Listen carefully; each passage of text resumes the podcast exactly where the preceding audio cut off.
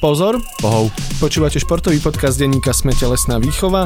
Moje meno je Samo Marec Moje meno je Marian Psár. a dnes sa budeme rozprávať o ultrabehu, o slovenskom ultrabehu, o behu ako takom, lebo našim hostom je Martin Urbaník, ultrabežec. Môžem ťa ešte takto volať? No, teraz takou prestávkou, ale áno, ahojte. A okrem toho aj organizátor Štefánik Trail, čo je teda slovenský ultrabeh, ktorý meria 145 km, to si môžeme zatiaľ povedať.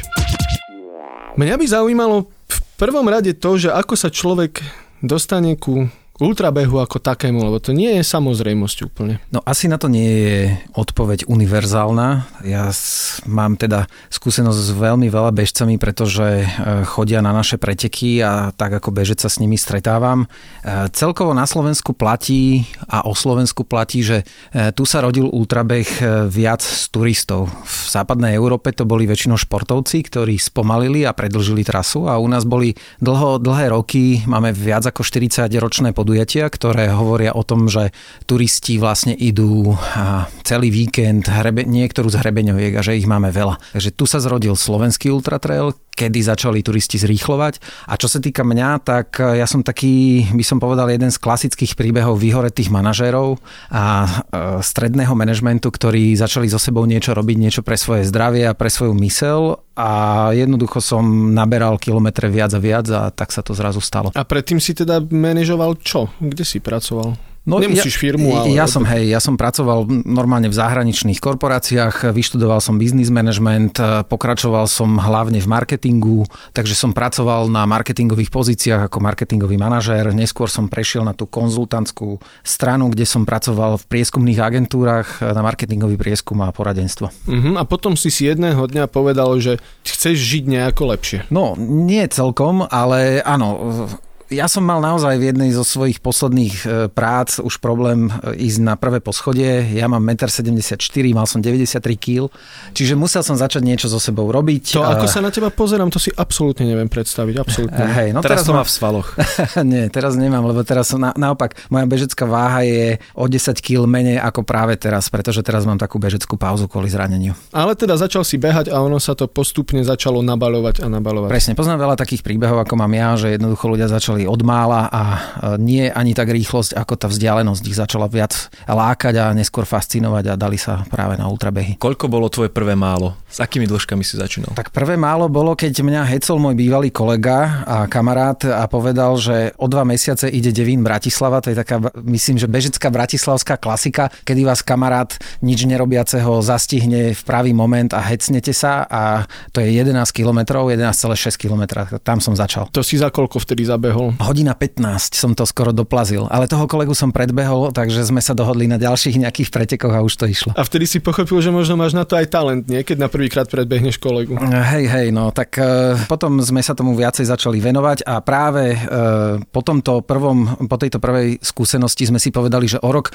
pôjdeme ako štafeta do Maďarska a tam sú preteky, ktoré sa volajú ultrabalatón. Oni nie sú na horách, ako tie preteky, ktoré ja behávam teraz už a organizujem, ale sú vlastne na cyklistickom chodníku okolo Balatónu, je to 220 km a tam som prvýkrát videl, že v sobotu ráno o nejakej 6. štartujú jednotlivci, ktorí to naozaj idú celé kol dokola, tých 220 km a o druhej po obede za nimi štafetové týmy, myslím, že zloženie je 10 členov tej štafety, tak za nimi sa vydávajú a my sme ich vlastne predbiehali. No a mňa tí zvláštni e, indiáni, ktorí šúpali ledva nohami, ktorí pospávali na stoličkách za 10 minút, dali si dva keksiky a zmizli potom znovu v tme, tak tí ľudia mi nedali spať a začal som sa vlastne najprv knižne tomu venovať, čítal, na niečo som o tom načítal, no a potom som sa skúsil im priblížiť. A to v praxi vyzeralo ako? Ty si jednoducho, že behal stále viac a viac, hej? Ja som súčasne s tým, že som objavil týchto zvláštnych ľudí, tak som čítal aj nejaké knižky. Čítal som knižku od Štefa, e, o Štefánikovi a zároveň na tej istej dovolenke som čítal knižku, taká známa bežická biblia, volá sa Zrodený k behu. A to je kniha, ktorá je naozaj veľmi motivačná, veľmi strhujúca a tam som vlastne sa začal zoznamovať s tým, že čo to je, ako to funguje a tak ďalej. A ja keď som sa z tej dovolenky vrátil, tak som zrazu pocitil nejakú takú túžbu zrealizovať taký nejaký pretek, lebo ten hlavný hrdina v tej knižke vlastne zorganizoval preteky v Mexiku, v kaňonoch a pozval tam amerických bežcov, ktorí si rovnali sily vlastne s Indianmi a ja som nič o ultrascéne bežeckej na Slovensku nevedel. Ja som si naozaj myslel, že Štefánik Trail bude vlastne prvým pretekom svojho druhu a ich, ich tu bolo už veľmi veľa, len bola to taká, taká zvláštna komunita ľudí, ktorá ani veľa akoby o sebe nedala, nedávala vedieť. Áno, k Štefánik Trailu sa ešte dostaneme. Ešte mňa zaujíma to, že teda ty aj tu spomínaš, že ty si vlastne že nevedel, čiže ty si vlastne behal ako jednotlivec, hej? Ja som behal ako jednotlivec a keďže som mal sen e, zorganizovať tie preteky, tak som si neskôr, až po dokonca ich prvom ročníku povedal, v prvom ročníku som behával okolo 25 km v lese a ja som si povedal, že keď chcem urobiť dobrý produkt, tam sa ten korporát vo mne zobudil, tak vlastne musím to zažiť aj ja. Mal som na Kisuciach, môj kamarát Radoharach vlastne organizoval preteky, e, to nebola Kisucká stovka, ale Javornická stovka. Ja som to s mojim otcom na pešo absolvoval, čiastočne behom, čiastočne chôdzou. Zažil som prvých 24 hodín na nohách a povedal som si, že, že potrebujem zabehnúť aj toho Štefánika.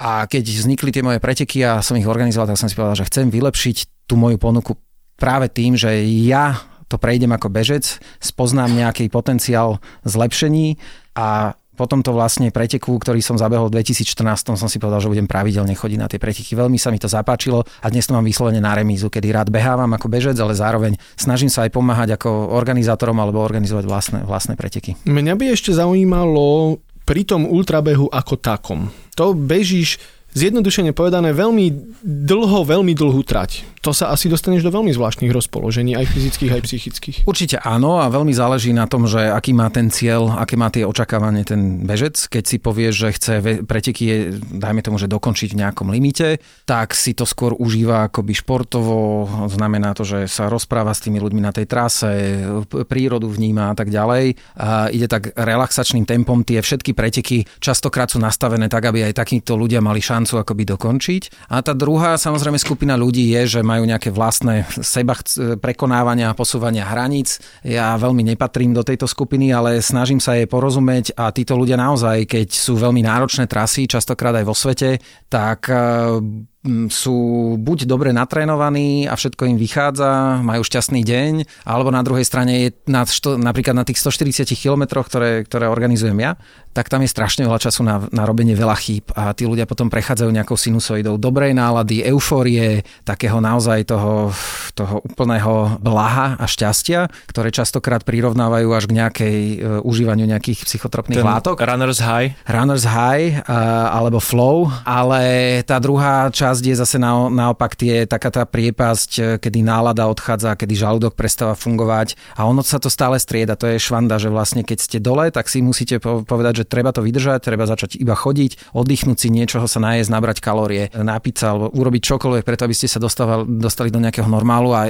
je to zvláštne, ale je to naozaj tak, že sa viete aj po 20 hodinách tak reštartovať, že bežíte ako keby ste len začali. A potom, keď dôjdeš do cieľa, sa stane čo, hej? Lebo to ťa, ja si to predstavím tak, že ťa zrazu vypne proste. No myslím si, že, že nie, že väčšinu ľudí, že ja skôr to, čo vnímam, a sú o tom aj svetové štatistiky, e, keď ideme úplne do tých extrémov, lebo mnohí ľudia, ktorí sa pozerajú na bežcov, tak často hovoria, že však oni zomrú alebo niečo, tak je naozaj dokázané, jeden človek, profesor z Juhoafrickej republiky, robí celosvetové štatistiky o tom, že ak niekto zomrie pri behu, tak len 2% sú za hranicou maratónskej dĺžky a naopak tie najrizikovejšie stavy a to vypnutie, kolapsy a tak ďalej sú pri takých e, to, čo máme v Bratislave, do 8, do 10 kilometrov, tak pri takýchto behoch, pretože častokrát ľudia z gauča podcenia, že seba precenia a situáciu podcenia. Že veď presne, že veď do toho devina zabehnem. Urobia hej. tú stávku ako ja, ale dajme tomu, že majú nejaké to kilečko navyše alebo majú nejaké v rodine, e, vrodenú možno vadu, o ktorej ani nevedia a tam sa práve stane, že ľudia, ktorí málo trénujú, nepoznajú sa, nepoznajú tie procesy, prepalia, niečo sa stane. Naopak ultrabežci sa predpokladá, že, že sú to ľudia, ktorí kým sa dostanú až na tú ďaleko veľkú vzdialenosť, tak majú veľa, veľa hodín a kilometrov vlastných dispozícií, aby sa spoznali a aby tie procesy v tele, či už chemické alebo akékoľvek, aby spoznali a preto sú to ľudia, ktorí, nechcem povedať úplne na hrane, ale v zásade sú to akoby zodpov- zodpovednejšie voči sebe pristupujú ako ľudia na kratších trasách. Jasné, ale aj tak napríklad, ja som raz sa rozprával s Majom Srníkom, čo je teda ultrabežec, on sa stal ultrabežcom v zásade tak ako ty, že zistil, že ho baví behať a potom behal stále dlhšie, žije v Kanade, beha na americkom kontinente aj v Južnej Amerike. A on mi rozprával takú príhodu, že teda, že bežal, bežal, myslím, že fakt to bolo niekde v Peru alebo kde a už naozaj, že nevládal, tak si povedal, že tak si na chvíľu láhne tam na tú cestu, oddychne si a ležal a zrazu mal pocit, že pri ňom je škorpión ale si nebol istý, že, že či tam ten škorpión je, alebo on už je taký unavený. Takže iba tak naslepo proste vyťahol telefón a tam, kde mal pocit, že ten škorpión je, tak, si ho, tak tam spravil fotku. A bežal ďalej, prišiel do cieľa a ten škorpión tam fakt bol. tak, Ani sa nepozrel, hej? Hej, hej, no ja osobne nemám napríklad zážitok s halucináciami, mám ako zážitok s nejakou spánkovou depriváciou, kedy mal som naplánované, že na nejakej občerstvacej stanici by som si chcel pospať a ja mám to šťastie niektorým športovcom alebo tých, týmto mojim kolegom atletom vlastne to, to tak nefunguje, ale ja tomu hovorím, že dám si čelo na stôl a sa hovorí, že v štýle na hodinára zaspím na 10 minút a taký ten, Američania tomu hovoria, že power nap, uh, jednoducho jednoducho to tak dobre funguje a tak to dokáže človeka nakopnúť zase do ďalších kilometrov, že, že to je dobrá vec. Moja kamarátka, ktorá bežala e, naše preteky, e, tak prvý taký vážnejší kopec je až okolo takého 35. kilometra, je to najvyšší kopec e, Malých Karpat, volá sa Záruby a ona nedávno som čítal nejaký článok, kde hovorila práve o týchto pretekoch a povedala, že celý týždeň mala stresový, mala veľa práce, relatívne málo spala, veľmi skúsená bežkyňa, ale prišla jednoducho na štart v piatok o 7, dlho akoby nespala a povedala, že už na tých zárubách, že, že vedľa nej bežala kolegyňa z práce. Hej. Takže stane sa aj u nás a stane sa dokonca na 35. kilometri. Je to veľmi individuálne. Uh-huh. Takže to, že si ultramaratónec, neznamená, že beháš vždy, hej? že tie Určite. Tie pauzy a spánky sú povolené a žiaduce? Určite, špeciálne na tých horách je to tak, že je, sú jednoducho rozdané nejaké časové limity na občerstvacích staniciach, ktoré sú na trase a pokiaľ ti to ten časový limit dovolí, mal by si mať nejaký aj ten odhad, už aj tu, ako som povedal, tú skúsenosť sám so sebou a pokiaľ to tak cítiš, je veľmi rozumné na, na, napríklad si ľahnúť a pospať si. Ja som napríklad na Štefani, ktoré u nás nevidel v Karpatoch, že by niekto spal, je to dosť možné, ale napríklad na pretekoch, kde ja chodím do zahraničia, chodím do Talianska, Nemecka, do, do, do Švačiarska, do Francúzska, tak tam sa často stretávam s tým, že všetci tí, čo vybehnú ako tí hrdinovia, tí rambovia za veľkého potlesku v Cortina d'Ampezzo a šialene tlačia na pílu e, do tých prvých kopcov, tak po 20-30 kilometroch v noci dokonca preteky Ultra Trail du Mont Blanc majú okrem štartového čísla ešte jednu tabuľku, ktorú ty si pripneš vlastne na ten opasok na druhej strane. A keď si chceš pospať, tak si to len prehodíš a tam je napísané, že nerušte ma, ja len spím a je to preto, že naozaj tí bežci niekedy veľmi dobre a správne cítia, že si musia oddychnúť a musia si tú chvíľu pospať. A niekedy to stihne. Ja, ja si to vždy plánujem na tej občerstvovacej stanice, ale niekedy proste ľudia sa vykotia na nejakom hrebení niekde a proste dajú kamarátom vedieť, že nechajte ma na pokoji a odpočívam. A to potom si nastavíš budík, že dobre, že chcem sa zobudiť za 15 minút? Áno, väčšinou si nastavujú budík tí ľudia normálne, že dajú si 15, niekedy pol hodinku, podľa toho, v akej sú situácii. No, tvoja cesta k ultrabehom predpokladám išla skrz polmaratóny a maratóny. Ako dlho mi môže trvať, kým si natrénujem, povedzme, že polmaratón alebo maratón. Ja čo, povedzme, že odbehnem v pohode 5 a keď je súťaž, tak aj 10. Ja vždy hovorím, že veľmi záleží, čo od toho očakávaš. Keď chceš behať, hej, že vlastne to nie je, že... Bez rekordov. Bez rekordov, tak si myslím, že, že pokiaľ, ja neviem, celý rok behávaš e, dvakrát E, do týždňa aspoň nejakých 50 kilometrov. Okolo tak ten Kuchajdy. Po, e, okolo Kuchajdy, tak za ten, za ten rok by si mal proste určite bez problémov polmaratón zabehnúť a začneš sa nejakým spôsobom posúvať. E, poviem, čo sa týka napríklad ultrabehu, tak my máme jeden program, ktorý sme založili pred dvoma rokmi popri našich pretekoch, lebo predsa len ten Štefani, ktorý vďaka možno aj tým marketingovým aktivitám, ktoré robíme, je viac vidieť ako tie ostatné podobné behy našich kamarátov, tak často sa nám hlásia ľudí, ľudia, ktorí idú za tým trošku ako, ako muchy za žiarovkou rozsvietenú a nie sú na to pripravení. My sme to začali zisťovať po nejakom štvrtom ročníku, kedy sa o našich pretekoch začalo viacej hovoriť a zistili sme, že na tom našom 40. kilometri na priehrade Buková nám geometrickým radom rastú ľudia, ktorí po prvom vážnom kopci hovoria, že ja chcem ísť domov, odveste ma do Bratislavy. A ja som povedal, že toto je problém, že na jednej strane máme úspech, prichádzajú ľudia, majú radi tú značku a chcú zažiť ten príbeh a na druhej strane nemáme dosah na to, aby sme im pomohli sa ďalej posunúť. Tak my sme vytvorili s mojim kamarátom Martinom Horniakom program, ktorý otvárame vždy, nábor robíme v lete a v septembri otvárame 8-mesačný program, ktorý je vlastne e, online coachingom, a ktorý pripravuje v, pri 8 mesiacoch, vlastne za 8 mesiacov pripravíme tých ľudí na štart, aby ten ďalší ročník našich pretekov mohli bežať. Mali sme 40 adeptov prvý rok, tento rok máme 70 adeptov a dosahujú celkovo e, ten finishing rate, to znamená, že do, naozaj dokončia tie preteky, dosahujú rádovo vyššie, vyšší ako, ako ľudia, ktorí idú bez prípravy na štart na naše preteky. Čiže ja keď som teraz naozaj že na nule, a 8 mesiacov by som sa tomu venoval, tak to zabehnem? Mo- ako mám šancu? Jasné, ja by som sa pýtal, že na akej nule si, lebo naozaj my keď robíme ten výber, tak my máme naozaj vyše 150 záujemcov a dávame im písať aj motivačné eseje, dávame im dotazník o športovej histórii a tak ďalej, kde sa momentálne nachádzajú. Pýtame sa ich naozaj do detailov, čo plánujú vo svojom živote, kariére, v rodine, či očakávajú dieťa a tak ďalej. A vyberáme si ľudí, kde si myslíme, že pokiaľ pôjdu v tom tréningovom cykle správne a budú mať na to čas aj kapacitu, tak môžu. Keby si mi povedal, že teraz e, na bratislavskom maratóne ideš polmaratón, tak ti poviem, že aby si dával pozor, aby si ďalej bežal po tom maratóne, e, trénoval viacej v lese a že v lete aby si reagoval na našu akoby ponuku a aby si, aby si sa zaradil do toho, lebo je veľká pravdepodobnosť, že ak si behával predtým, aj keď len kratšie trasy, niekam sa posúvaš a vnímaš to tak, že to chceš, my sa ťa aj opýtame, že prečo to chceš, to je jedna z veľmi dôležitých vecí, je tá motivácia, tá mentálna stránka tej veci. E, ja som není ten, ten crossfitový a sílový tréner alebo bežecký tréner a naopak ja sa venujem práve tej tejto mentálnej e, časti toho, toho celého programu. Takže aj tam my potrebujeme vidieť, že ty máš potenciál na toto dať budúci rok. No dobre,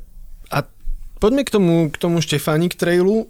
Hovoríš teda, že dnes už je to značka, ktorá priťahuje teda ľudí, ale na prvom ročníku ste mali koľko? 8 bežcov? My sme mali 8 ultrabežcov, niekde z vesmíru, lebo ja som v tej komunite ešte nebol, tak zrazu spadli 8 ľudia, ktorí si povedali, že prídu k nám. A boli to všetci Pre, Slováci? Pre to bola obrovská česť, áno, boli to Slováci. Boli A to, to bolo väčšinou, v roku? V roku 2013. Ja som to urobil na MDD, lebo som si hovoril, že, že pre nás je dôležité, ja som od začiatku chcel, aby to bola, aby, ten, aby tie preteky, ja som bol nasiaknutý tým americkým ultratrailom a YouTube videami, ja som si povedal, že toto by vždy mala byť rodina záležitosť, že tak ako s bežcami vlastne tá rodina je na tej trase a sprevádzajú ich a čakajú ich vždy na tých občestovačkách, tak takisto občestovačky, chvála Bohu už aj u nás, ale hlavne v zahraničí boli, boli tak, že boli zložené boli zložené z ľudí ako z celých rodín a kamarátov a partí, ktorí tam si urobili párty vlastne celodennú aj s grillom. Prečo sa to volá Štefánik Trail? Štefánik Trail sa to volá preto, lebo naozaj ten moment, kedy som si povedal, že chcel by som takéto podujatie urobiť, tak sa odohrával vlastne vtedy, kedy som čítal dve knihy. Jedna o Štefánikovi, som čítal zvláštnu knihu, kde som našiel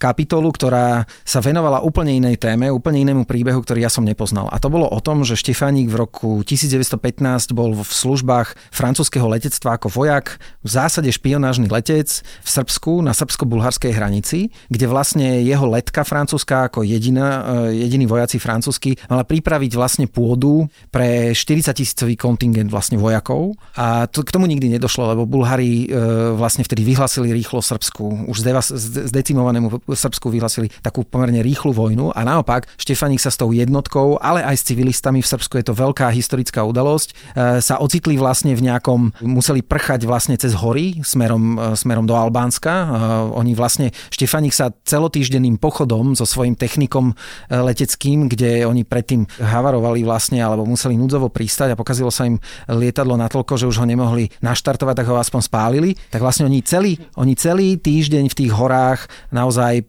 pri prepadoch rôznych banditov a tak ďalej sa museli medzi tými 10 tisícami ľudí migrujúcich sa museli dostať do Kosovskej Mitrovice, kde vlastne tam už bol v takom stave, lebo on pri tom pristáti, ten Štefanik sa zranil, mal vnútorné zranenie, bol v takom stave, že, že jeho kamaráti z tej jednotky sa podujali na jeden veľmi odvážny záchranný let, kedy ho na albánske pobrežie na Jadrane ho vlastne e, lietadlom previezli.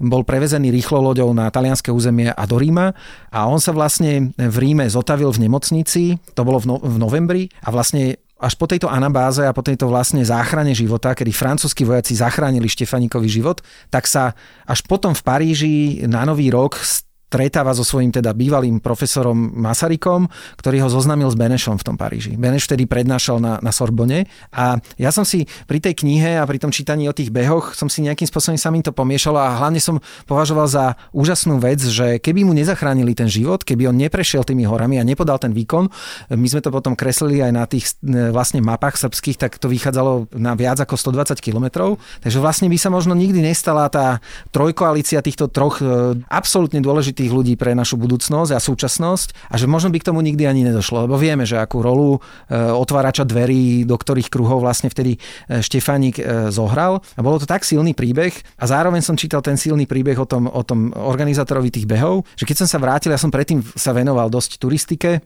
ale niekde mi svietilo, že v tých Karpatoch, ktoré končia tu v Bratislave, že vlastne je nejaká Štefaniková magistrála, tak ja som si to pozrel na mape, existuje nejaký portál, kde sa dá normálne akoby naplánovať trasa a ja som si to hodil na tú červenú uh, z toho Devína, som si to hodil na tú, na tú červenú značku až smerom na Bradlo a vyšlo mi že o nejakých 700 metrov to bolo kratšie ako ten náš odhad, koľko, koľko vlastne ten Štefánik išiel. Čiže ja som vtedy s mojou nejakou profesiou bývalou a tak ďalej a túžbou niečo veľké urobiť, tak som si povedal, že tu je celý ten príbeh a my ten srbský príbeh toho Štefánika, nový, chceme objaviť pre Slovensko a chceme ho priniesť cez šport do Karpát na Štefanikovú magistrálu. Čiže je to taká podsta jemu a jeho výkonu vlastne. Áno, a ja, mne sa stalo, že, že mne iná e, redakcia svojho času pomohla, lebo som našiel cez e, googlenie, že existujú, on síce nemal deti, ale ma, mal 9 súrodencov, alebo 10 dokonca, že existuje rodina, alebo rodiny príslušníci Milana Rastislava Štefánika, dosť rozšírená vlastne na Slovensku a našiel som tu jednu krásnu dámu vo veku mojej mamy, geriatrickú zdravotnú sestru v Lamači, kde som si v tej redakcii, kde som našiel o nej článok na internete, som si vypýtal číslo, ten novinár mi ho dal, ja som jej vtedy zavolal a podarilo sa mi v v tom jednom telefonáte, v tom cold call sa pozvať k nej až do kuchyne. Kúpil som kyticu a povedal som, že čo by som chcel robiť a čakal som s zatajným dýchom, čo povie. A ona povedala, Martinko, ja vám poviem, toto bude veľké. Hej? A strašne sa jej to páčilo a tam sme začali vlastne celý ten príbeh aj s rodinou Milana Rastislava Štefanika. No dobre, na prvom ročníku teda bolo 8 bežcov? Mali sme 8 ultrabežcov a mali sme myslím, že 8 e, štafiet. Lebo ja som si z toho Maďarska povedal, že, že ten nápad to, z tej kombinácii a že tým krátkým bežcom na 20 km, dajme tomu, ktorí si rozdelia tú trasu 140 km, že im ukážeme a že spustíme to naozaj tak, aby oni sa s tými ultrabežcami mohli na tej trase, na tých, v tých Karpatoch, aby sa mohli stretnúť. No a takže sme mali týchto ľudí. No a dnes e, máme v plnom prúde registráciu, ktorá trvá do, do polovičky apríla a dnes máme vyše 800 200 bežcov už zaregistrovaných. Beh sa koná kedy? Beh sa koná 22.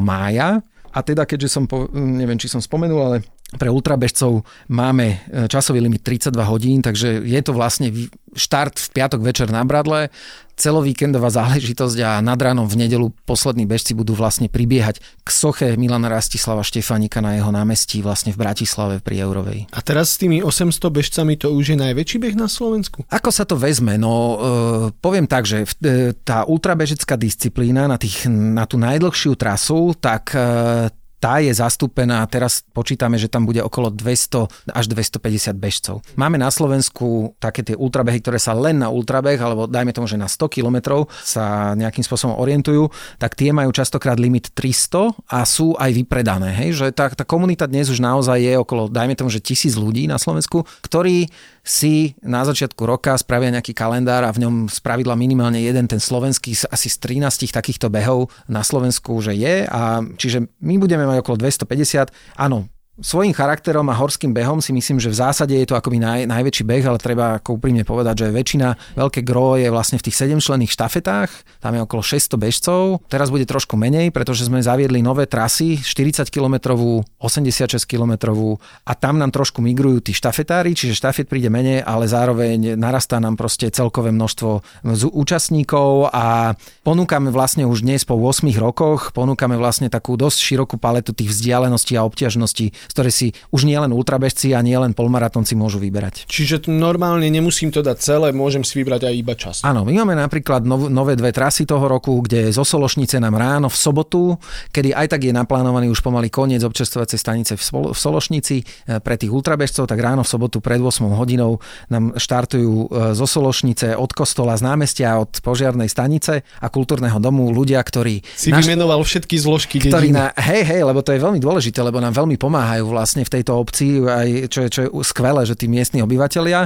A tí 40-kilometroví bežci končia v Ráči, v amfiteatri, tam je ich cieľ a budeme sa ich snažiť previesť do toho veľkého cieľa na ten happening vlastne na, na, na námestie pod tú Štefanikovú sochu a 86-kilometroví vlastne idú tú trasu zo Sološnice až, až do cieľa samotného do toho veľkého. Ja som taký cez čísla, takže mňa zaujíma, že povedzme, že si natrenujem buď ten polmaratón, natrenujem si maratón, to sme stále na 42 kilometroch. Ako vyzerá tá krivka pridávania tých kilometrov, kým sa dostanem k tým 140 a viac, že je to lineárne, alebo už som taký skilled, že to ide exponenciálne? Hej, čiže keď hovoríš o tých číslach, tak ja som zase ten, čo hovorí, dajme tomu, že povedzme, že ja som zase ten, čo mu záleží na tom, že aký je ten povrch. Ak ty máš svoje čísla v hlave teraz na asfalte rovnom, tak e, musím, musím ti povedať, že čaká ťa e, zvlnený terén až horský terén, že sa skoro v 50% musíš e, zrieť toho, že budeš vôbec bežať, čo je veľmi ťažké pre asfaltových bežcov. Vôbec, že je to ego, kde ich púšťa, hej, lebo na konci skončíme aj tak vždy v tej veži, v tej hlave, že aké máš tie očakávania. Čiže ak by si chcel tým svojim svojim maratónskym štýlom e, bežať, tak to nedáš, hej, že to bežia možno dvaja, traja ľudia, ktorí sú v tom pelotóne, ale zároveň aj tie kopce idú veľmi šetrne, aby keď výjdu na ten kopec sa nemuseli tam zložiť, ale aby mohli ďalej pokračovať v tej maximálnej možnej e, akoby výkonnostnej, výkonnostnom násadení. Čiže ja by som povedal, že ak dnes beháš maratón, hej, beháš maratón, máš za 3 hodiny, za 4 alebo polmaratón. Nebehám, ale tieto časy poznám, hej. Dobre, ja poviem tak, že ja mám maratón okolo 4 hodín, hej, a a v, v roku, kedy som ten svoj prvý maratón zabehol, tak som ten ultramaratón zabehol toho Štefánika, vtedy mal len 140 km,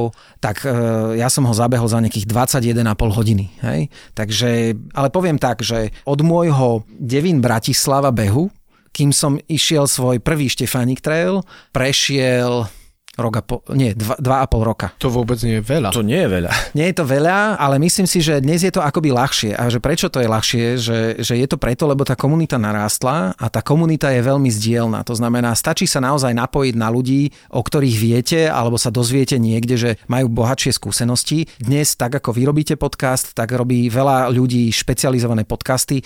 Ja som popravde podcasty o ultrabehoch počúval od 2011 roku, americké podcasty, dodnes ich počúvam a vzdelávam sa vlastne tam. Tí Angličan, e, Američania hovoria, že ten learning curve je oveľa kratší dnes, a viete rýchlejšie nájsť informácie, ktoré sú relevantné a môžete si to vyskúšať. A hlavne tou ponukou tých behov, že kedy si to boli naozaj, že to sa volalo, že stovka, ďalkoplazecká stovka, to bol ten, ten, ten začiatok, o ktorom som hovoril, ale dnes už naozaj máte toľko podujatí, ktoré majú 50 km, majú 40 km, majú 70 km a treba skúšať. Hovorím, základ je podľa môjho názoru, ja, ja vždy radím akoby tým našim zverencom, aby išli niečo, čo idú len chôdzou, aby si vôbec zvykli na to, že budú 30 hodín na, na nohách, lebo, lebo to je oveľa dôležitejšie. To v tých iných športoch, ktoré sa volajú maratón a polomaratón, tento aspekt vlastne ani, ani vlastne nie je. Že tá premenná, tých premenných v tom ultrabehu je strašne veľa. Strava, mentálne nastavenie, naozaj schopnosť byť vzhúru, jak sa povie po slovensky, a 30 hodín, hej, že to je, to je strašná šajba, to robí strašné zmeny s organizmom a samozrejme sa to potom premieta do toho, do, to, do toho mozgu, ktorý ťa buď zastaví a povie vykašli sa na to, nechoď ďalej,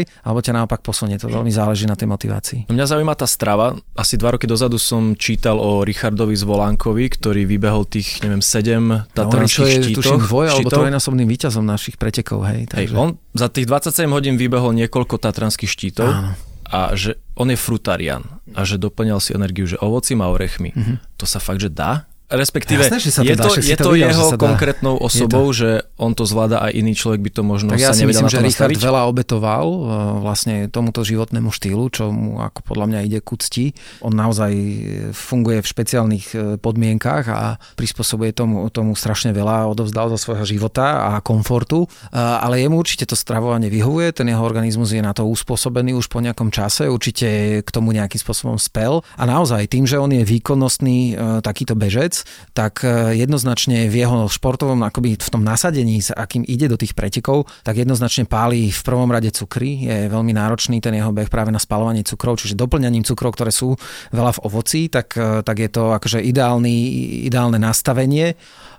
Čo sa týka tých väčšiny, tej drvej väčšiny tých bežcov, tak tí idú v oveľa nižšom nasadení, nižšej tepovej frekvencii a dnes už e, existuje strašne veľa labákov, ktoré ti dokonca nastavia a povedia ti, že pri, pri ktorej tepovej frekvencii už páliš viacej tukov a že ja a vás ako vidím taký normálny tí bežní chalani, ktorí, ktorí sme, keď športujeme, tak ho, skôr hobby športujeme, tak e, pre nás by bolo dôležité napríklad páliť viacej tuky a jesť úplne inú stravu aj mimo tréningy, ale aj počas tých pre pretekov, aby sme vôbec taký výkon mohli podať a dojsť do cieľa. Mňa ešte fascinuje, že V roku 2017 tvoj otec je zabehol Štefánika. Áno, môj otec e, je jeden z tých úžasných bláznov, ktorým ďakujem, že vôbec vznikol, vzniklo to, to podujatie. A on hlavne každým rokom od toho vzniku, od toho prvého ročníka pred pretekmi dva týždne značkuje. Značkuje spôsobom, že prvý týždeň, keď sa do toho pustí, tak značkuje nočným štýlom značenia, to znamená pripevňuje drobnučké malé reflexky na, na bukovú kôru. Oni sú šedej farby, keď na ne nesvietite, takže ich ani nie je v tom lese celoročne vidieť. Takže on prejde tú trasu a skontroluje, či tam sú, lebo tí bežci samozrejme idú s čelovkami aj v noci. No a potom e, posledný týždeň pred pretekmi rozvešiava na posilnenie značenia, lebo samozrejme, že primárne je tá turistická značka, ale on vlastne každým rokom má dva týždne, kedy chodí okolo 20-25 km do lesa a práve takým tým indianským spôsobom, keďže to musí pripevňovať na tie stromy, tak pobehne, zastaví sa, urobí. Pobehne, zastaví sa, urobí. Celé tie roky až do toho 2017 mal vlastne vždy najlepšiu kondičku na začiatku pretekov. On si tam natrénoval, potom sa pridal do nejakej štafety a išiel. Ale keď to bol 5. ročník v tom 2017 a on mal zhodov okolností vtedy teda 70 rokov e, v máji, my sme vtedy v júni sme organizovali vlastne mm, to podujatie, tak my sme mu dali taký darček, že tento rok nemusíš značiť, tak sme to rozhodili medzi kamarátov, ale že kľudne ďalej sa pripravuje, on naozaj asi rok trénoval špecificky na to, aby to dokázal a jemu sa naozaj podarilo, myslím, že 45 minút pred e, časovým limitom dobehnúť do cieľa. Wow. Vo veku 70. Krásne. šialené. Hej, mesiac 70 rokov. Čo som ešte chcel? To už, iba to, už iba to odrbávanie, hej. To je, že na 3 minútky. Ľudia to robia preto, aby to jednoducho absolvovali. Je to kvôli tomu zážitku. Tak som to vydedukoval. No, robia to z rôznych dôvodov. Jedna vec je zážitok, aby to zažili a druhá samozrejme, aby sebe niečo dokázali a možno aby okoliu niečo dokázali. Čo si stále myslím, že je celkom zdravá, zdravá vec, pokiaľ sa to robí poctivo. A napriek tomu podvádzajú presne. Stáva sa to. Neradí o tom hovoria dokonca členovia našej komunity, lebo existuje názor, ktorý hovorí, že čím viac to preberáme, tak to vrhá nejaké zvláštne svetlo. Ale ja čo hovorím so športovcami z iných športových disciplín a outdoorových športov a tak ďalej, tak je to jednoducho obyčajný, normálny, bohužiaľ, fenomén, kedy nájde sa zo pár ľudí, ktorí proste, ja neviem, ja tomu tak smiešne hovorím, že prídem domov a vycapím e, diplom pred moju manželkou a poviem, stará, dal som to. A pritom vieš, že si to odrbal. No. Áno, hej, že je to, je to strašné, ale existuje to a my sa snažíme naozaj e, počas tých našich pretekov veľmi proti tomu ísť a bojovať. A tí ľudia to ako robia? Hej, aké, aké sú spôsoby? Kamarát, ktorý nám hovoril o... My robíme napríklad tajné kontroly, to znamená, že najviac času alebo energie ušetríte v momente, kedy podbehnete kopec. E, Je strašne veľa vrcholov, idete po hrebení a teraz e, špeciálne malé Karpaty kamarát, ktorý nám robil, plánoval nám vždy a vždy nám každý rok plánuje tajn, tzv. tajné kontroly, tak, tak on hovorí, že, že, on, že tie malé Karpaty sú ako ementál a že každý ten kopec vieš relatívne podbehnúť na nejakom vyšlapanom chodničku a skrátiť si, nielenže skrátiť, ale ako časovo, ale zároveň ušetriť veľa energie do nejakého finišu. Tak toto sa často stáva a dokonca sa nám a nielen nám, ono sa dokonca stáva, že e, pri tých menej organizovaných a, a takých voľnejších tých akože stretnutiach tých ďalkoplazov a tých bežcov sa niekedy stáva aj to, že si normálne, že idú v nejakej obci, idú na autobus, oni sa odvezú ale to sú fakt, že to je, že zo pár bláznov, hej, Jasné, že, jasné. že stane sa, že takýto príbeh prerazí dvakrát za rok v celej komunite. A my sa tu naozaj rozprávame o stovkách, kumulatívne povedané až tisícoch ľudí, ktorí sa takto nejakým, to, nejakým spôsobom zúčastňujú toho, ale Statočných vždy a sa, nájde nejaký, Mhm. vždy sa nájde nejaký exot, ktorý nám to akoby kazí. A ja som naozaj na strane tých, ktorí veľmi radi by sa rozprávali aj o iných veciach, ale tým, že som organizátor, organizátor, tak tomu pristupujem ešte prísnejšie, ešte viac to riešim a ešte viac ma to zarmucuje, lebo to nie je o tom, že, že oklamal či už tú starú doma, čo pred, ktorej ukázal ten diplom, alebo nejakého bežca, ktorého akoby vďaka tomu predbehol, ale on hlavne oklamal strašne veľa ľudí, dajme tomu kolegov v práci, oklamal veľa dobrovoľníkov. My máme 300 dobrovoľníkov na tomto podujatí, ktorí to robia, ktorí to robia bez nároku na honorár, ktorí tam častokrát aj tých 30 hodín trávia, niekedy dokonca viacej, keď musia stavať a, a rozkladať tie. Tak mne to príde, že každý, kto toto robí, tak hlavne oklame tých ľudí, ktorí tam v ten deň nezišne prišli im pomôcť. A naopak, keď majú ťažké chvíle, tak nie, aby sa rozhodli, že si to skrátia, ale naopak, aby prišli a požiadali o pomoc tých dobrovoľníkov. Tak si myslím, lebo panuje také kliše, že sami seba klamú. No to je to úplne najjednoduchšie. On sa v tom vnútri potichučky sa sám so sebou porozpráva, je vybavený. Nie, ja hovorím, že vy klamete normálne, že reálnych ľudí, ktorí vás videli na štarte, ktorých ste mohli vyvidieť na tej trase a keď prídete domov s tým diplomom a dáte si ho pod vankúš, tak by ste mali vidieť tých ľudí, ktorých ste oklamali. Tak to je zase taká, v tomto som dosť ja taký radikálny, hej, aj v tej komunite dokonca organizátorov. Ja to, ja to absolútne neznášam. To je asi tak. aj dobre. Malo by ho to strašiť v snoch potom. Dobre, Záverečná otázka asi bude, bude veľmi jednoduchá. Viem si predstaviť, že je to vyčerpávajúce niečo takéto organizovať, ale stále ťa to baví, nie? No ešte ma to stále baví a hovorím, že Štefanik tu nie je navždy. Ja nemám nejaké, akoby nejakú misiu tu niečo, nejaký pomníček si vystavať, ale myslím si, že keď ma to je to tak náročné, že keď to prestane baviť, tak to musí človek skončiť, hej? lebo nedáva do toho nejaké svoje maximum čo mňa baví stále, možno už viacej teraz ako to organizovanie, tak je behanie a aj vzhľadom na to, že e, je stále ťažšie a ťažšie tento väčší, tieto väčšie a väčšie preteky organizovať, a, tak ja e, uberám si akoby čas na tréning a dnešné zranenie, ktoré má možno, možno na štvrť roka, možno na pol roka, uvidíme, povie dneska možno operatér, že to, čo ma zastavilo je vlastne to, že nevenujem dostatočný čas na prípravu a na to, čo mám ráda, tým je ten beh.